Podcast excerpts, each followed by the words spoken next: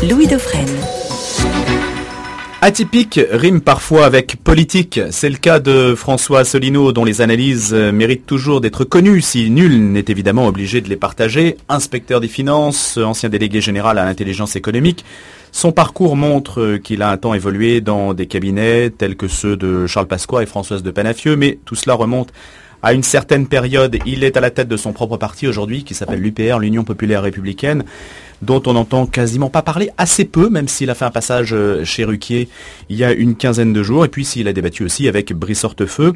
En tout cas, François Asselineau sillonne la France depuis plusieurs années, moins pour des meetings d'ailleurs que pour des conférences, euh, extrêmement argumentées ou fondées sur une vision colbertiste, il prend pour cible l'Union européenne, les États-Unis et bien sûr l'inertie de la classe politique française. Bonjour François Asselineau. Bonjour. Il y a une forte actualité européenne que l'on va commenter bien sûr avec Pierre Moscovici et puis l'état des relations entre la France et l'Union européenne, le budget, et puis un certain nombre de sujets que l'on a sélectionnés. J'aimerais d'abord savoir, pour ceux qui nous écoutent, si vous pouvez nous aider à vous situer parce que c'est quand même compliqué. Vous êtes souverainiste, vous êtes euh, près de l'UMP, euh, à gauche, où est-ce que vous êtes?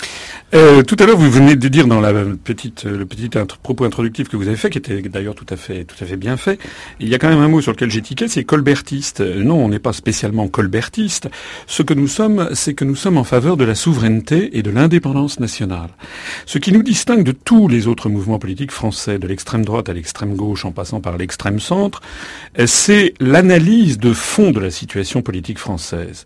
Nous nous disons que la France actuellement, le problème numéro un de la France, ce n'est pas la dette, ce n'est pas les, les, questions sociétales, ce n'est pas, etc. Le problème numéro un, c'est que les Français ne dirigent plus leur propre pays. Le problème numéro un, c'est que la souveraineté a été volée aux Français. Donc vous exonérez le gouvernement, qui n'a pas de responsabilité. Non, François Hollande n'y est pour rien. Euh, écoutez, oui, bien sûr, on peut taper sur François Hollande, bien sûr, comme on peut taper sur Nicolas Sarkozy. Nous, notre analyse, c'est que ce sont des bouchons sur l'océan. Ce sont des gouverneurs de la province France pour le compte d'autrui. Voilà.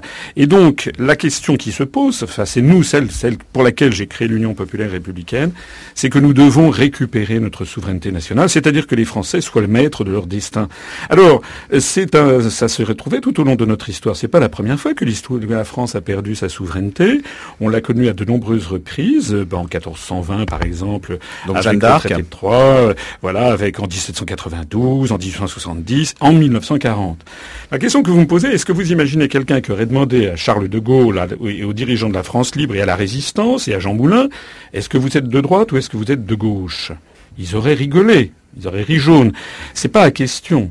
La question, c'est que nous sommes un mouvement de rassemblement centre, droite, gauche. Tout le monde veut rassembler. Oui, mais nous, nous le faisons de, façon tout à fait particulière, puisque nous rassemblons les Français sur cette idée fondamentale qui consiste à reprendre notre, notre, notre pouvoir. Et nous mettons donc de côté tous les sujets clivants euh, sur lesquels adorent les, les Français adorent se déchirer. Alors par exemple, mariage pour tous, ce n'est pas votre truc. Ben, mariage pour tous, c'est un sujet important en termes anthropologiques. C'est un sujet grave, c'est vrai. Euh, chez nous, il se trouve qu'il y a des gens qui sont contre, il y en a même beaucoup, et il y en a aussi qui sont pour. La question qui se pose, c'est qu'ils se sont, ils ont tous convenu que c'est un sujet certes important, mais c'est quand même moins important que tout simplement l'existence même de notre pays, l'existence de la France, n'est-ce pas? Là aussi, imaginez quelqu'un qui serait allé voir De Gaulle le 19 juin 40, le lendemain du 18 juin, en lui disant, bon, général, avant d'entrer dans la résistance, je voudrais savoir ce que vous pensez du mariage pour tous. Alors, évidemment, c'est un anachronisme, mais vous voyez bien qu'il aurait, qu'il aurait là aussi euh, euh, euh, révoqué cette, cette question en disant, l'essentiel n'est pas là. Alors, nous sommes donc un mouvement qui rassemblons des Français de tous les horizons, de dehors de toutes les origines ethniques, toutes les convictions religieuses, y compris de ceux qui n'ont pas de religion, et euh, pour dans l'objectif de faire sortir la France de l'Union européenne et de l'euro par l'article 50 du traité de l'Union européenne et de l'OTAN par l'article 13 du traité de l'Atlantique Nord du 4 avril 1949. Alors, j'ai quand même un argument à faire valoir qui est quand même très important pour que les auditeurs comprennent bien, c'est que nous avons participé aux élections européennes il y a donc euh, quelques, quelques semaines de ça. On a d'ailleurs fait un score qui a surpris les observateurs. On a fait 0,41% des voix au, au, niveau national, ce qui effectivement ne paraît pas énorme, euh, mais euh, il faut marginal. oui. Mais parce que vous ne présentez pas, des candidats, vous ne présentez si, si, si, on présentait des listes partout. On faisait d'ailleurs partie des 12 partis qui présentaient des listes partout. Euh, mais euh, nous avons, il y avait 28 ou 30 listes dans la plupart des circonscriptions. Nous avons fait plus de voix que le MPA de M. Besancenot et qui lui est constamment médiatisé. Ce qui prouve, c'est ça qui a surpris les observateurs. C'est qu'un parti qui n'avait jamais été, qui n'était jamais passé sur un média de très grande diffusion a fait ce score et nous avons eu des voix absolument dans toute la France, y compris en Outre-mer. C'est même d'ailleurs dans la zone Outre-mer que nous avons fait le plus grand nombre de voix. Alors si je vous raconte ça, c'est parce que le ministère de l'Intérieur a regardé notre programme de façon approfondie. Il y a un bureau qui est fait pour ça. Et ensuite a transmis une proposition de classification, puisque le ministère de l'Intérieur classe les partis politiques selon les nuances, et qui a été avalisée par le cabinet du ministre donc d'un gouvernement socialiste. Et comment avons-nous été classés? Nous avons été classés dans les LDIV, c'est-à-dire les listes diverses. Alors ce qu'il faut savoir, c'est que par exemple, M. Dupont-Aignan, Mme Boutin, ou bien nous citoyens, eux ont été classés en LDVD, les listes divers droites. M. Laroux-Turou, lui qui avait créé une nouvelle donne, a été classé dans les listes divers gauche. Vous devez partager des analyses avec lui d'ailleurs. Hein. Donc, il vient aussi sur cette antenne. Donc il y a il y a par ailleurs des listes EXD extrême droite, EXG extrême gauche. Ce que, veut, ce que je veux dire par là, c'est que le ministère de l'Intérieur, le gouvernement, les autorités, après un examen approfondi de notre programme, ont considéré qu'en effet, nous n'étions pas classables selon le clivage droite-gauche, de même que la résistance française, je rappelle que dans la résistance... Dans Vous allez un peu loin quand même là, François Asselineau, la résistance française. Bon, c'est une période de l'histoire aussi. Oui, c'est une période de l'histoire. Notre programme d'ailleurs est inspiré du programme du Conseil national de la résistance de 1944 mis au bout du jour. Je sais, il y a des gens qui souvent euh, euh, essayent de plaisanter en disant mais vous regardez vers le passé euh, parce que le, Conseil national de la résistance c'était il, y a, il y a 70 ans. Mais les États-Unis d'Europe, c'était il y a 165 ans le discours de Victor Hugo de la paix de 1849. Donc, euh, euh, si on veut parler de l'archéologie des idées politiques, on peut en parler. L'idée, euh, l'idée des États-Unis d'Europe est une, est une vieille lune qui remonte au moins au discours de Victor Hugo, pour ne pas dire bien antérieurement d'ailleurs. Voilà. Donc, nous, notre programme, je l'ai dit, c'est un programme, c'est très important le, gouvernement français, les services du ministère de l'Intérieur ont reconnu que le fait de vouloir sortir de l'Union européenne et de l'euro n'est pas en tant que telle une idée de droite, ni a fortiori d'extrême droite, parce que souvent on nous envoie ça dans les gencives. Non, c'est une idée qui, qui peut rassembler tous les Français, comme au grand moment de notre histoire. Est-ce que vous estimez, alors justement le fait que vous ayez été invité chez Laurent Ruquier euh, tout récemment, parce que vous dites, nous ne sommes pas médiatisés autant que les autres, mais précisément, il y a une raison à cela, à votre avis? Ben, euh, D'abord, vous savez, ça commence à changer. Quand vous commencez, quand vous commencez à partir de, de, zéro, c'est évidemment très très difficile.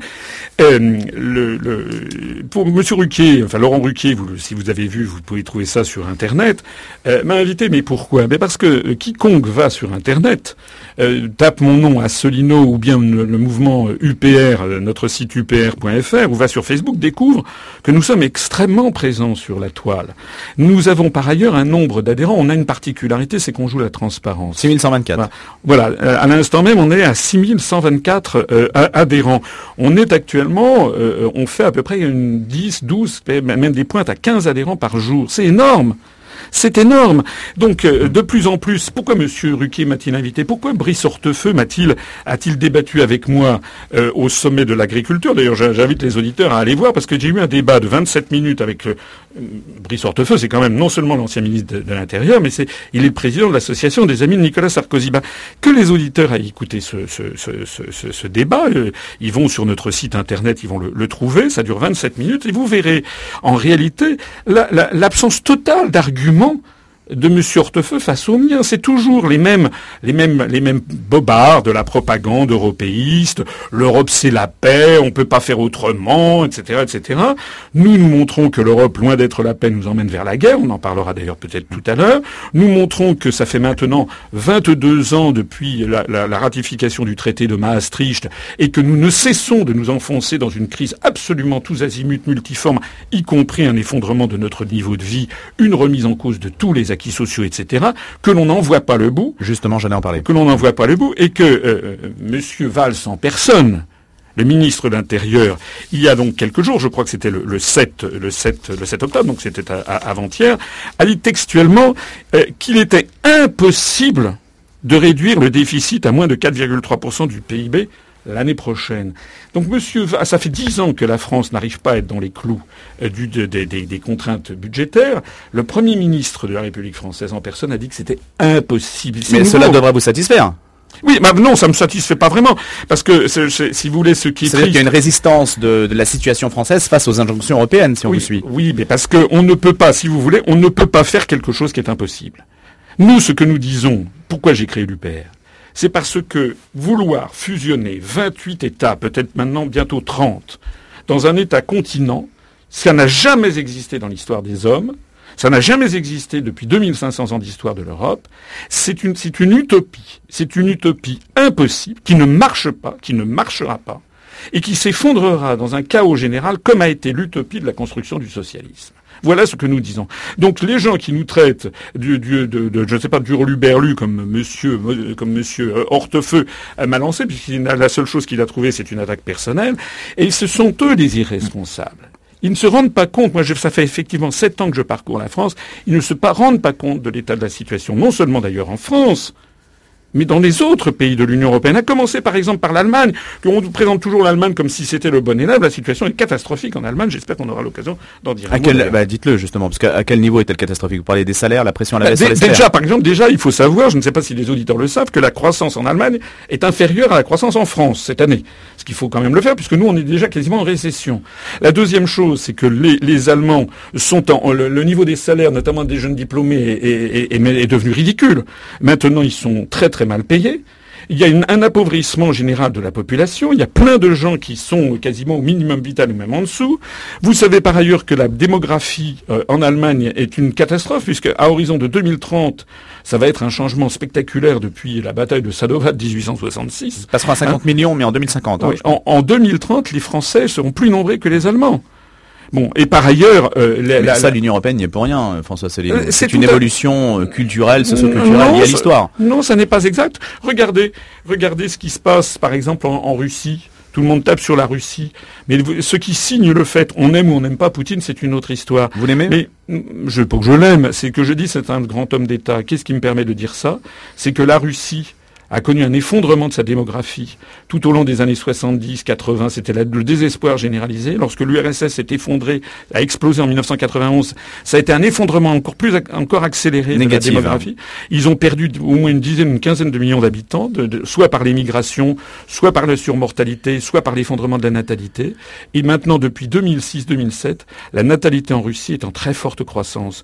Ce qui, et ça, si vous voulez, pour la leçon, c'est qu'il n'y a pas de fatalité. D'abord, il n'y a pas de fatalité, et pour un historien, vous savez, la démographie, c'est quand même la mère des sciences, ce qui signifie que effectivement l'ensemble des pays de l'Union européenne se portent très très mal. Il y a un véritable mal-être dans tous les pays de l'Union européenne, et c'est ça sur quoi nous nous mettons le doigt. Alors François Solino, comment interpréter la, présence de euh, Pierre Moscovici à la Commission européenne, puisque justement il vient d'accéder à ces nouvelles fonctions. Est-ce que c'est plutôt une bonne nouvelle pour la France, dans la mesure où elle présente un candidat qui est accepté, ou bien euh, pour vous c'est un non-événement Oh, écoutez, je, trouve que c'est lamentable.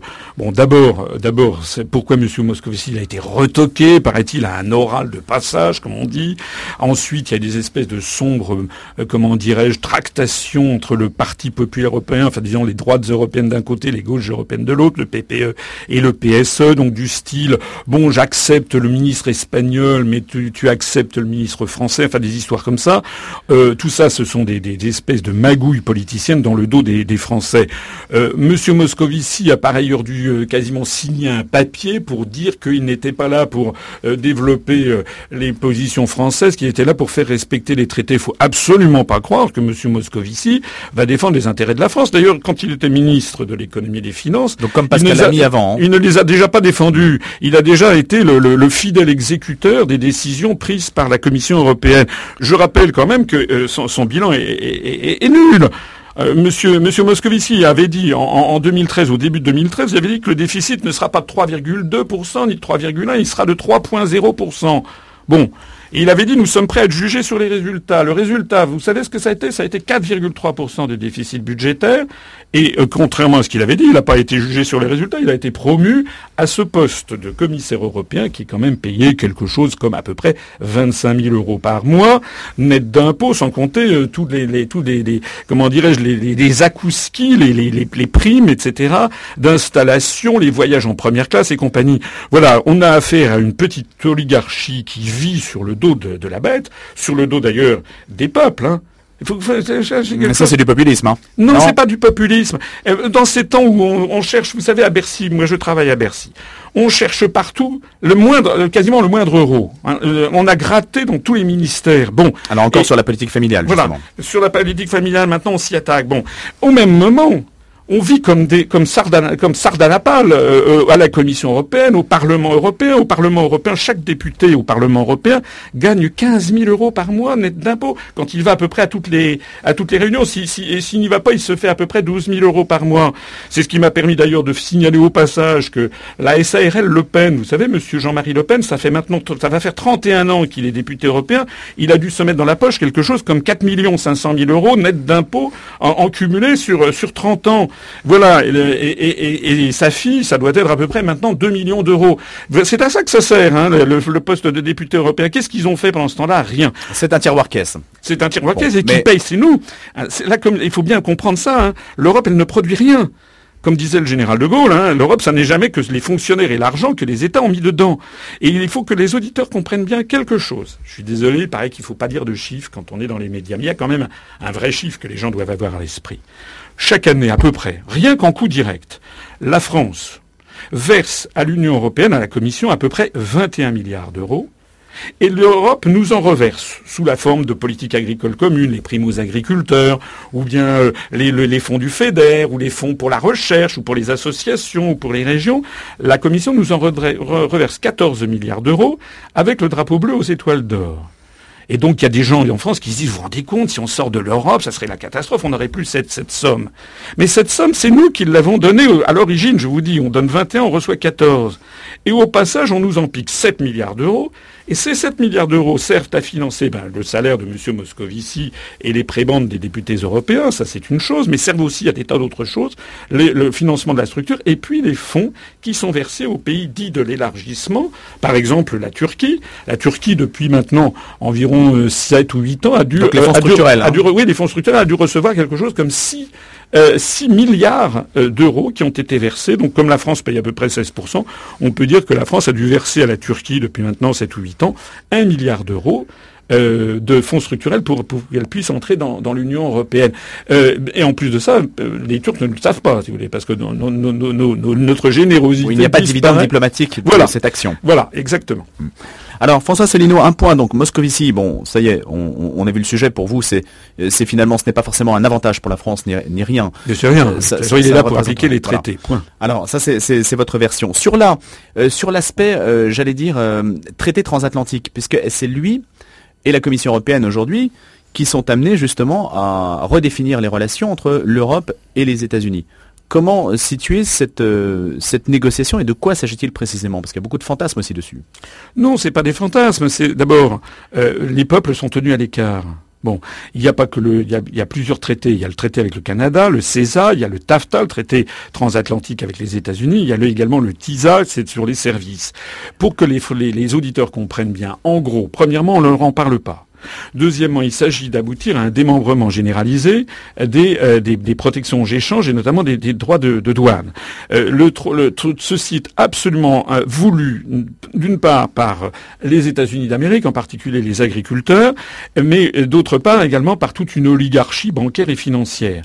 On force les pays d'Europe à pousser ce démantèlement dans une précipitation et dans une méconnaissance de cause qui est... Donc démantèlement, qu'est-ce que ça veut dire? Ça veut dire plus de droits de douane? Ben, Ça veut dire qu'actuellement, par exemple, lorsque, euh, lorsque les États-Unis euh, exportent les produits agricoles vers la France, ils doivent payer un droit de douane de 13%. Lorsque les produits agricoles européens vont aux États-Unis, ils doivent payer un droit de 6%. De 7%, pardon. Euh, si on démantèle, si on passe à 0,0 de chaque côté, ça veut dire que les États-Unis gagneront 13% et les pays d'Europe gagneront 6%. Ça veut donc dire 7%. Ça veut donc dire qu'il y aura un avantage compétitif immédiat pour l'agriculture américaine de 6%. Par ailleurs, on va mettre en concurrence frontale des, des, entreprises, des exploitations agricoles françaises dont la taille moyenne est de 55 hectares, on va les mettre en, en, concurrence frontale avec les exploitations agricoles américaines dont la taille moyenne est de 130 hectares. Le résultat de tout ça, il faut bien que les Français comprennent la signification de tout ça. Ça veut dire qu'au bout du compte, le modèle agricole que l'on impose aux Français contre leur volonté, c'est un modèle hyper productiviste, avec des méga-exploitations, c'est-à-dire la mort des terroirs, la mort de ce qui faisait le charme, l'identité de la France, des méga-exploitations agricoles, une, une agriculture hyper industrialisée, avec évidemment l'utilisation des engrais, des pesticides, etc. On a appris, vous avez vu hier, euh, officiellement, on a appris que la maladie de Parkinson euh, avait une corrélation avec les pesticides. C'était dans le journal Le Monde. Donc on ne parle pas de la santé publique, on ne parle pas de la dégradation de l'agriculture, on ne parle pas du fait que... Mais ça veut dire que ça va s'accentuer, cette Oui, ça va s'accentuer. C'est pour ça que j'en débattais avec Brice Hortefeux. Encore une fois, je renvoie les, les, auditeurs que ça intéresse. Euh, et, et, je prends l'exemple de l'agriculture, je pourrais prendre également les services, je pourrais les services publics notamment. On est en train de tout démantibuler à la demande des États-Unis. Et puis il y a quelque chose d'encore plus grave, c'est que ces traités reposent sur l'idée que désormais les entreprises les grands conglomérats industriels, vont pouvoir attaquer les États devant un tribunal international. C'est-à-dire que désormais, vous avez, je sais pas moi, Goldman Sachs, JP Morgan, une très euh, General Electric, mais aussi d'ailleurs des entreprises allemandes, britanniques ou françaises, pourquoi pas des très grandes entreprises, vont pouvoir traîner devant des tribunaux internationaux le gouvernement français, par exemple, l'État français, si par exemple il prend des décisions qui sont votées par la majorité du peuple français. On a eu le cas euh, avec l'Uruguay récemment. Philippe Maurice a attaqué l'Uruguay parce que Philippe Maurice a pris une législation anti-tabac. Et il a gagné. Voilà. Et donc, et, Philippe Maurice a attaqué l'Uruguay. Mais où allons-nous? C'est la fin de la souveraineté populaire, c'est la fin de la souveraineté nationale, c'est un immense retour au Moyen Âge, vous savez, avec les, féodalités économiques. Maintenant, c'est plus le, comte de Toulouse ou le duc de Bourgogne, ça va être Goldman Sachs ou General Electric. On va passer de Colbert à Richelieu et du comte de Toulouse aussi à Gérard Leclerc pour l'édito tout à l'heure, juste après les infos. François Solino, à tout de suite, juste après les infos de Flora Cortés.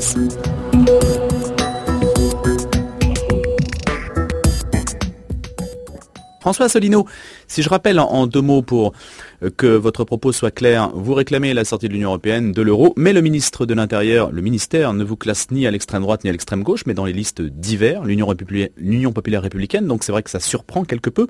Et puis en écho à ce que dit euh, Gérard Leclerc, la figure de Richelieu aujourd'hui, puisque j'ai cité Colbert tout à l'heure et vous êtes quelque peu dissocié de cette vision-là, est-ce que celle de Richelieu vous convient?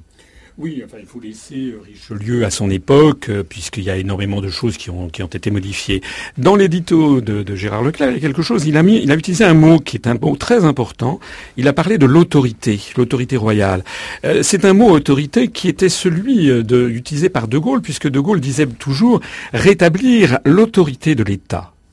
Et ça veut dire et vous savez ce que De Gaulle disait d'ailleurs d'Albert Lebrun, dans les mémoires de guerre, c'est-à-dire le dernier président euh, de la République, de la Troisième République, euh, il avait dit ce mot cruel, euh, au fond, pour que Albert Lebrun fût un chef d'État, il, ne lui avait manqué que deux choses, qu'il fût un chef et qu'il eût un État.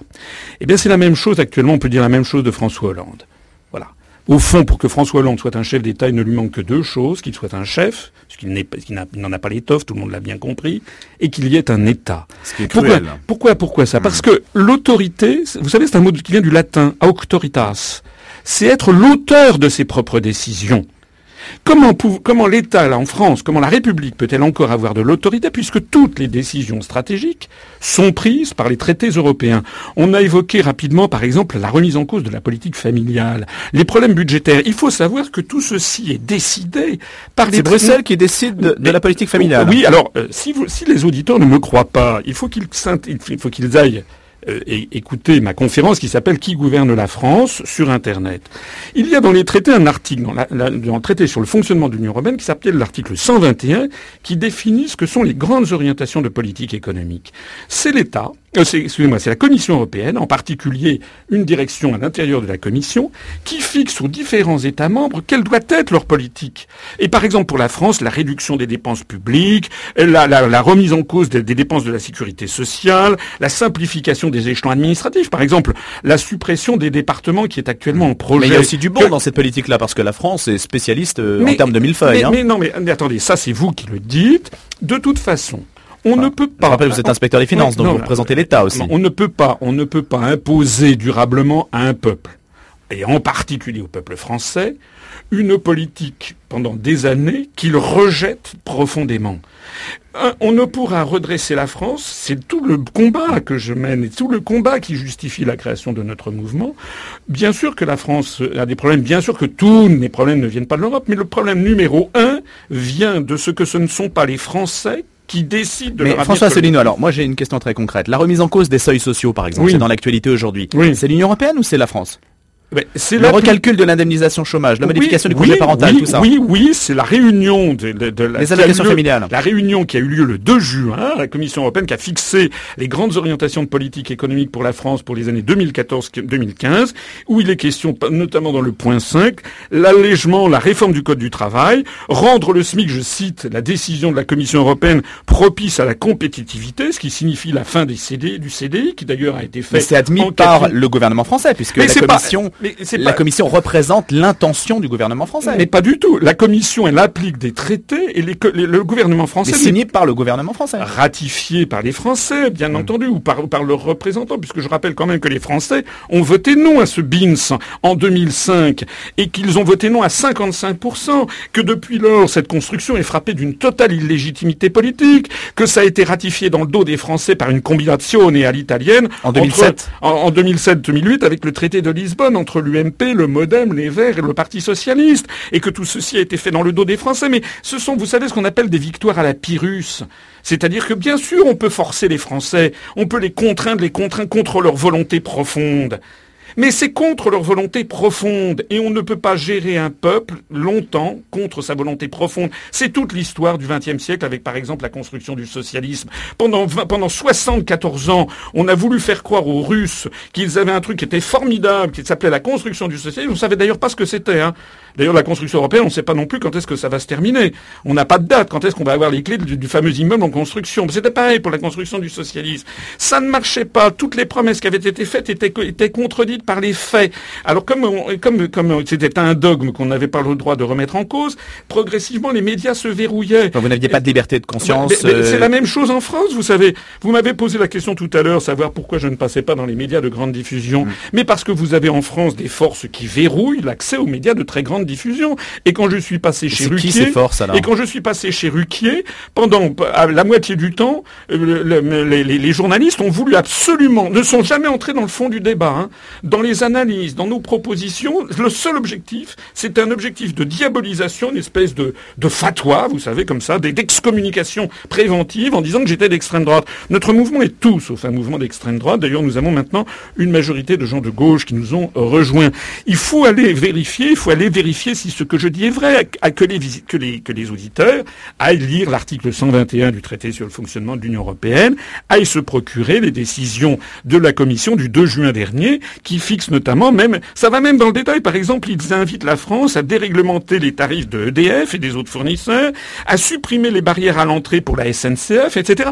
Nous sommes Par exemple, le monopole de la SNCF, vous êtes favorable? Oui, nous sommes favorables puisque... Alors que vous n'avez pas le droit aujourd'hui d'avoir une entreprise qui pourrait se créer pour acheminer les personnes de Paris à Nantes, par exemple. Vous ne pouvez pas avoir une société de cars qui achemine parce que les, voyageurs, parce qu'elle est concurrente de la SNCF qui a un monopole. Vous êtes pour le monopole, vous Nous sommes pour la nationalisation, la renationalisation ou l'interdiction de privatiser des grands services publics à la française. Et ceci pourquoi? Parce que vous savez, moi je trouve que les Français, ils ont le droit de vivre comme ils l'entendent. Les Français, j'ai parcouru la France depuis sept ans, je n'ai jamais vu un seul Français ou une seule Française me dire, vous savez, monsieur, mon rêve, c'est la privatisation de la Poste. Ça, ça n'existe pas. Les Français, ils ont le goût de l'égalité devant les grands événements de la vie. Non mais le rêve c'est que le courrier arrive à temps. Oui, ben écoutez, eh, vous trouvez que ça, ça, ça, marche mieux maintenant que ça marchait il y a 15 ans? Il y a 15 ans, la SNCF, les trains arrivaient tous à l'heure. EDF, il n'y avait jamais de coupure de courant, ou à peu près. La Poste, c'était un truc qui était formidable. Moi, j'avais un grand-oncle qui travaillait à la Poste, qui était, le pauvre, c'était un employé de la Poste. Il mettait, je le connaissais, c'était des figures de mon enfance. Il avait une espèce de religion, de, de, comme les employés de la Poste avaient, de, de porter le pli au bon moment, etc., avec la plus grande célérité. Les Français ont découvert ce que c'est qu'un service public en 1245 avec Louis IX, qui a créé les établissements de commun profit. C'est-à-dire que le, roi de France, à cette époque, a décidé que tous les Français, même les, manants, les gueux, les paysans sans terre, pouvaient aller se faire soigner dans un établissement de commun profit à l'égal d'un seigneur. Évidemment, c'était la, médecine de 1245. Mm. Bon, mais il y avait une égalité devant la maladie et la mort. Eh bien, ça, les Français n'ont jamais oublié. Donc l'hôpital public, vous C'est pour ça qu'il a été canonisé par Innocent III. C'est un coût, évidemment, François Célineau. Faut pouvoir se payer aujourd'hui ce niveau de vie-là. Mais attendez, vous avez apparemment, les, hommes politiques sont là face à un constat qu'on ne peut plus s'offrir ces prestations-là. Et pourquoi donc? La France est-elle plus ou moins riche en 2014 qu'elle l'était en 1900, à votre avis? Elle est évidemment beaucoup plus riche. Alors comment ça se fait? Ça se fait tout simplement que l'allocation de la valeur ajoutée de la production maintenant est allée de plus en plus vers le capital au détriment du travail et que par ailleurs nous avons ces ponctions considérables de la dette publique et des taux d'intérêt sur lesquels il faudrait vraiment s'interroger. Sans compter, je reviens aussi, le coût de notre appartenance à l'Union européenne qui est un coût, je parlais tout à l'heure du 14 et 9 milliards. 21 et 14 milliards. 21 et 14, ça nous coûte 7 milliards d'euros en direct, mais il y a tous les coûts induits les réglementations qui colossales qui tombent partout et constamment sur toutes les professions, hein, ceci n'a pas euh, n'a pas pour origine la, déréglementation. C'est l'inspection des finances à laquelle vous appartenez qui a proposé de déréglementer des professions, les notaires, les huissiers? Non non non non non non, non c'est pas du tout. D'abord, je, je, là, je, excusez-moi, je me retranche derrière, derrière mon, obligation de droit de réserve. Je ne vais pas vous dire ce que dit l'inspection générale des finances. c'est un rapport public. hein, non mais en, non mais en revanche, en revanche, ces déréglementations sont dans la logique même du grand marché. C'est-à-dire qu'effectivement, ce qu'il faut bien que les auditeurs comprennent, c'est que tout le monde va y passer, hein. que ce soit les avocats, les notaires, etc., euh, toutes les, les, médecins, toutes les professions réglementées, toutes les, chacun va y passer, et à terme, il y aura, on sera, il y aura des notaires, pourquoi pas, d'origine bulgare ou roumaine, qui viendront s'installer, qui seront euh, payés, euh, comment dirais-je, 10 fois moins, 15 fois moins. La grève Air France, vous dites oui. Elle a coûté 500 millions, la grève des pilotes à Air France. Vous dites qu'ils ont eu raison. Non, là je ne dis pas forcément qu'ils ont eu raison. Bah, ils sont insurgés contre le low cost euh, délocalisé en Europe. Mais euh, oui, fondamentalement, fondamentalement, je ne connais pas bien les détails de cette affaire, mais fondamentalement, et ça participe d'un point, d'un principe général, c'est que désormais, toutes les professions sont mises en concurrence avec des, gens, des, peuples, qui gagnent 10, 15, 20 fois moins.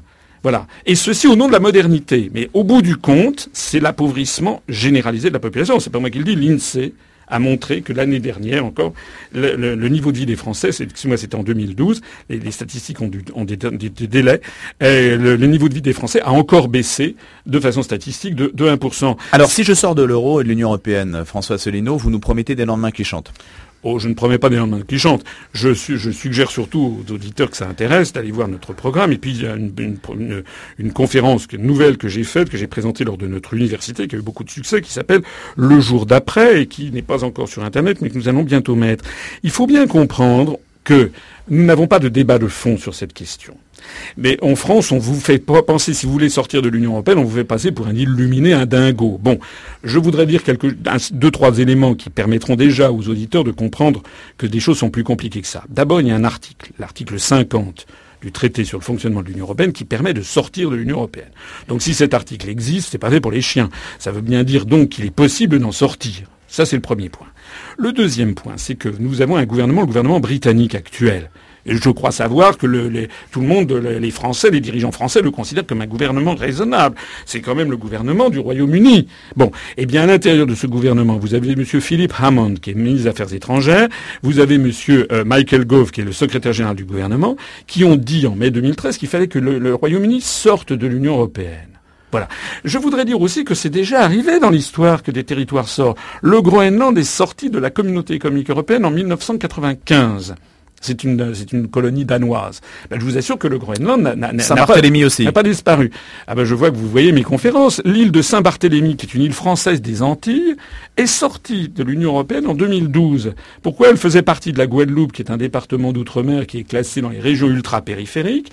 Elle est devenue une collectivité d'outre-mer en dehors de l'Union européenne. D'ailleurs, je vous signale que 520 000 compatriotes qui vivent en Nouvelle-Calédonie, en Polynésie française, à Wallis et Futuna, et donc maintenant également à, dans l'île de Saint-Barthélemy, vivent en dehors de l'Union européenne. Et il se trouve que leur taux de croissance est supérieur à celui de, de, la métropole. C'est quand même assez fort. Et pourquoi, et pourquoi? Alors, il faut bien comprendre que sortir, on n'a pas le temps malheureusement en quelques instants d'entrer dans tous les détails, mais sortir de l'Union européenne et de l'euro permettra déjà d'avoir une monnaie qui rendra sa compétitivité à l'industrie française. Il y a un dossier, une étude très sérieuse qui a été faite par Jacques Sapir, qui a été publiée à la Fondation Respublica, qui montre l'extraordinaire intérêt en termes macroéconomiques de la sortie de l'euro avec un franc qui perdrait environ une trentaine de pourcents par rapport à son taux actuel. Le, taux actuel est Vous ruinez les rentiers, là. Mais non, on ne ruine pas les rentiers. Vous savez, ce qui ruine les rentiers, c'est d'être dans un pays qui est en train de s'effondrer. Parce que les rentiers, notamment les retraités, si vous voulez, si l'ensemble du pays s'effondre, ben leur retraite, elle s'effondrera de la même façon. Hein. Il faut d'ailleurs arrêter de faire peur aux Français avec cette histoire. L'euro a connu des yo-yo. Hein. Il était monté, il était tombé à 0,85 dollars. Après, il est monté à 60. Maintenant, il est à 27. Et là, à chaque fois qu'il y a ces phénomènes de yo-yo, on n'en parle, on n'en parle pas. Non, la, sortir de l'Union européenne permettra de redonner à la France une monnaie compatible avec euh, la compétitivité. Mais vous avez des monnaies fortes qui fonctionnent très bien, dont l'économie fonctionne bien. La Suisse, par exemple. Monnaie très forte, euh, industrie très performante.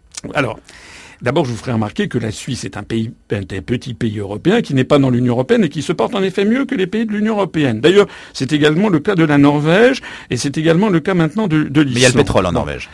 Oui, le pétrole en Norvège, mais à chaque fois on nous dit qu'il y a toujours un truc qui va hmm. pas. Bon, il y a toujours, il y a toujours un, argument, il y a toujours un argument. Oui, mais la France, elle a une rente. On a le premier pays de destination touristique au monde, par exemple. On avait la première industrie agroalimentaire.